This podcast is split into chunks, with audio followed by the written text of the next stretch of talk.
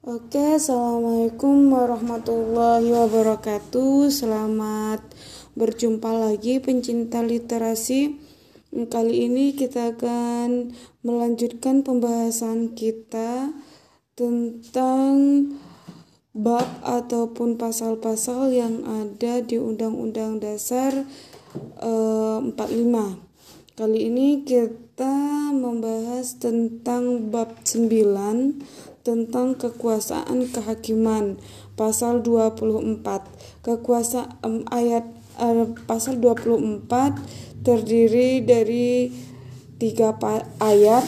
Pertama Kekuasaan kehakiman merupakan kekuasaan yang merdeka untuk menyelenggarakan peradilan guna menegakkan hukum dan keadilan.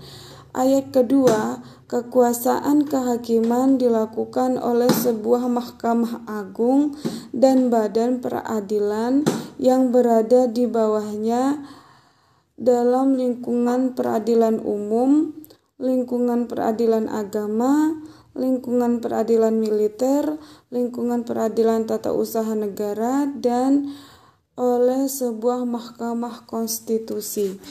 Ayat ketiga, badan-badan lain yang fungsinya berkaitan dengan kekuasaan kehakiman diatur dalam undang-undang. Pasal 24A terdiri dari empat ayat.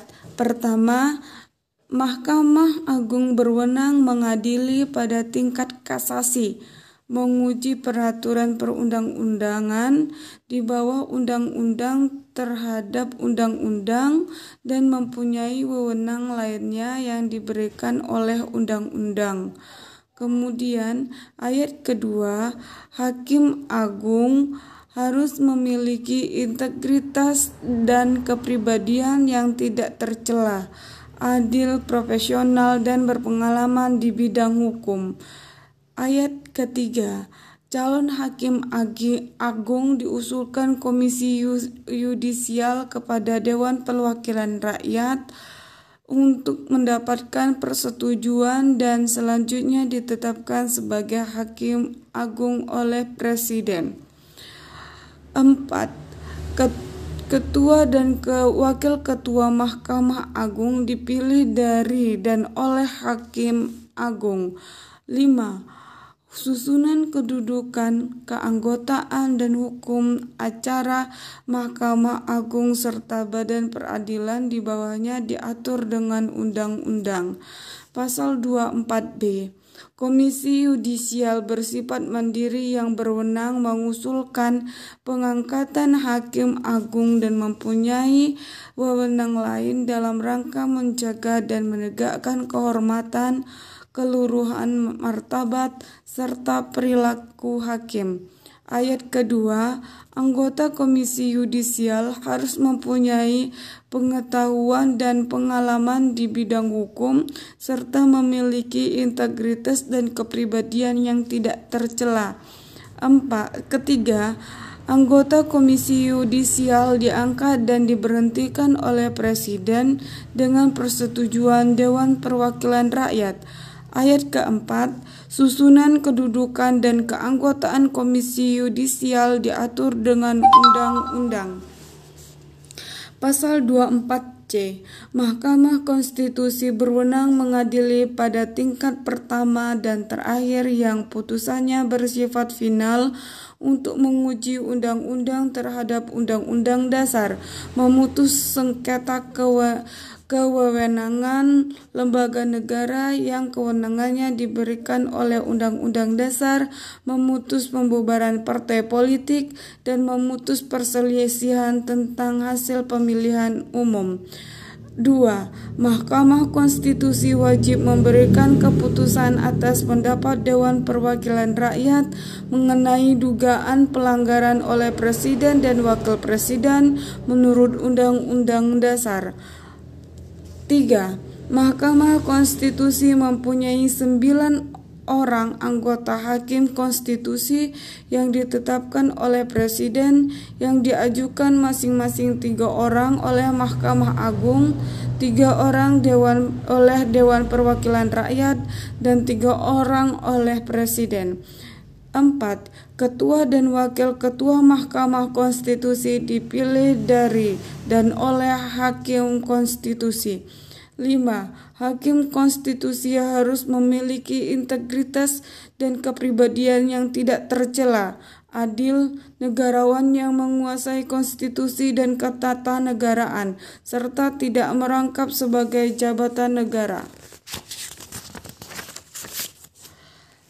6 pengangkatan dan pemberhentian hakim konstitusi, hukum acara, serta ketentuan lain tentang Mahkamah Konstitusi diatur dengan undang-undang.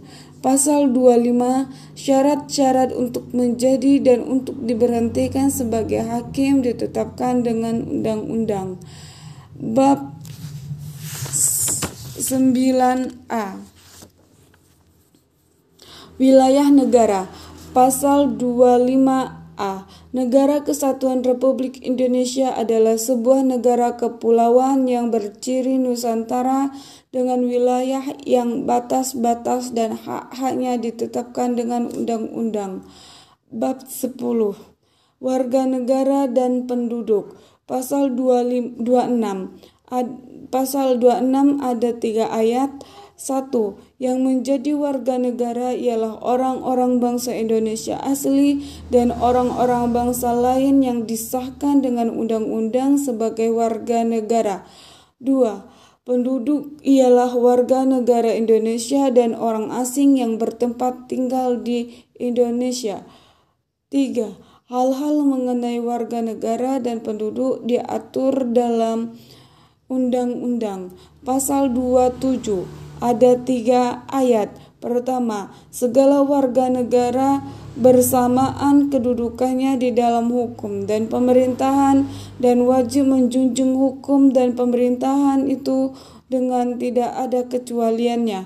Dua, tiap-tiap warga negara berhak atas pekerjaan dan penghidupan yang layak bagi kemanusiaan. Tiga, setiap warga negara berhak dan wajib ikut serta dalam upaya pembelaan negara. Pasal 28, kemerdekaan berserikat dan berkumpul, mengeluarkan pendipet dengan lisan dan tulisan dan sebagainya ditetapkan dengan undang-undang. Pasal 10A, hak asasi manusia. Pasal 28A, setiap orang berhak untuk hidup serta berhak untuk mempertahankan hidup dan kehidupannya. Pasal 28B, ada dua ayat. Ayat pertama, setiap orang berhak membentuk keluarga dan melanjutkan keturunan melalui perkawinan yang sah. Dua, setiap anak berhak atas kelangsungan hidup, tumbuh dan berkembang serta berhak atas perlindungan dan dari kekerasan dan diskriminasi. Pasal 28C ada dua ayat. A. 1. Setiap orang berhak mengembangkan diri melalui pemenuhan kebutuhan dasarnya berhak mendapat pendidikan dan memperoleh manfaat dari ilmu pengetahuan dan teknologi, seni dan budaya demi meningkatkan kualitas budaya dan demi kesejahteraan umat manusia. 2. Setiap orang berhak memajukan dirinya dalam memperjuangkan hak secara kolektif untuk membangun masyarakat bangsa dan negara. Pasal 28D ada empat ayat satu, setiap orang berhak atas pengakuan, jaminan, perlindungan, dan kepastian hukum yang adil serta perlakuan yang sama di hadapan hukum. Dua, setiap orang berhak atas bekerja serta mendapat imbalan dan perlakuan yang adil dan layak dalam hubungan kerja. Tiga, setiap warga negara berhak memperoleh kesempatan yang sama dalam pemerintahan. Empat, setiap orang berhak atas status kewarganegaraan. Pasal 28E ada tiga ayat. Satu, setiap orang bebas memeluk agama dan beribadat menurut agamanya, memilih pendidikan dan pengajaran, memilih pekerjaan, memilih kewarganegaraan, memilih tempat tinggal di, di wilayah negara dan meninggalkan serta berhak kembali. Dua, setiap orang berhak atas kebebasan meyakini kepercayaan, menyatakan pikiran dan sikap sesuai dengan hati nuraninya. Tiga, setiap orang berhak atas kebebasan berserikat, berkumpul, dan mengeluarkan pendapat. Pasal 28F setiap orang berhak untuk berkomunikasi dan memperoleh informasi untuk mengembangkan pribadi dan lingkungan sosialnya, serta berhak untuk mencari, memperoleh, memiliki, menyimpan, mengelola, dan menyampaikan informasi dengan menggunakan segala jenis saluran yang tersedia. Pasal 28G, setiap orang berhak atas perlindungan diri pribadi, keluarga, kehormatan, martabat, dan harta benda yang di bawah kekuasaannya, serta berhak atas rasa aman, perlindungan dari ancaman, ketakutan untuk berbuat atau tidak berbuat sesuatu yang merupakan hak asasi. 2 setiap orang berhak untuk bebas dari penyiksaan atau perlakuan yang merendahkan derajat martabat manusia dan berhak memperoleh suaka politik dari negara lain. Pasal 28H ada empat ayat. Satu, setiap orang berhak hidup sejahtera lahir dan batin, bertempat tinggal dan mendapat lingkungan hidup yang baik dan sehat, serta berhak memperoleh pelayanan kesehatan.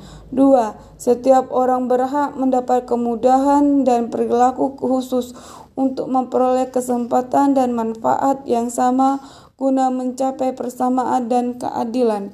Tiga, setiap orang berhak atas jaminan sosial yang memungkinkan pengembangan dirinya secara utuh sebagai manusia yang bermartabat. 4. Setiap orang berhak mempunyai hak milik pribadi dan hak milik tersebut tidak boleh diambil alih secara wewenang oleh siapa pun. Pasal 28I hak untuk hidup, hak untuk tidak disiksa, hak kemerdekaan pikiran, hati nurani, hak beragama, hak untuk tidak ber, diperbudak, hak untuk diakui sebagai pribadi di hadapan hukum, dan hak untuk tidak dituntut atas dasar hukum yang berlaku surut adalah hak asasi manusia yang tidak dapat dikurangi dalam keadaan apa pun. Dua, setiap orang berhak bebas dari perilaku perlakuan yang bersifat diskriminatif atas dasar apa pun dan berhak mendapatkan perlindungan terhadap perilaku yang bersifat diskriminatif itu. 3. Identitas budaya dan hak masyarakat tradisional dihormati selaras dengan perkembangan zaman dan peradaban. 4. Perlindungan pemajuan, penegakan, dan pemenuhan hak asasi manusia adalah tanggung jawab negara, terutama pemerintah. 5. Untuk menegakkan dan melindungi hak asasi manusia sebagai sesuai dengan prinsip negara hukum yang, yang demokratis, maka pelaksanaan hak asasi manusia dijamin, diatur dan dituangkan dalam peraturan perundang-undangan. Pasal 28J, setiap orang wajib menghormati hak asasi manusia orang lain dalam tertib kehidupan bermasyarakat, berbangsa dan bernegara. 2. Dalam menjalankan hak dan kebebasannya, setiap orang wajib tunduk kepada pembatasan yang ditetapkan dengan undang-undang dan maksud semata-mata untuk menjamin pengakuan serta penghormatan atas hak dan kebebasan orang lain untuk memenuhi ketuntutan yang adil dan sesuai dengan pertimbangan moral, nilai-nilai agama, keamanan dan ketitipan umum dalam suatu masyarakat demokratis. Itu saja sampai di sini. Terima kasih. Salam pencinta literasi.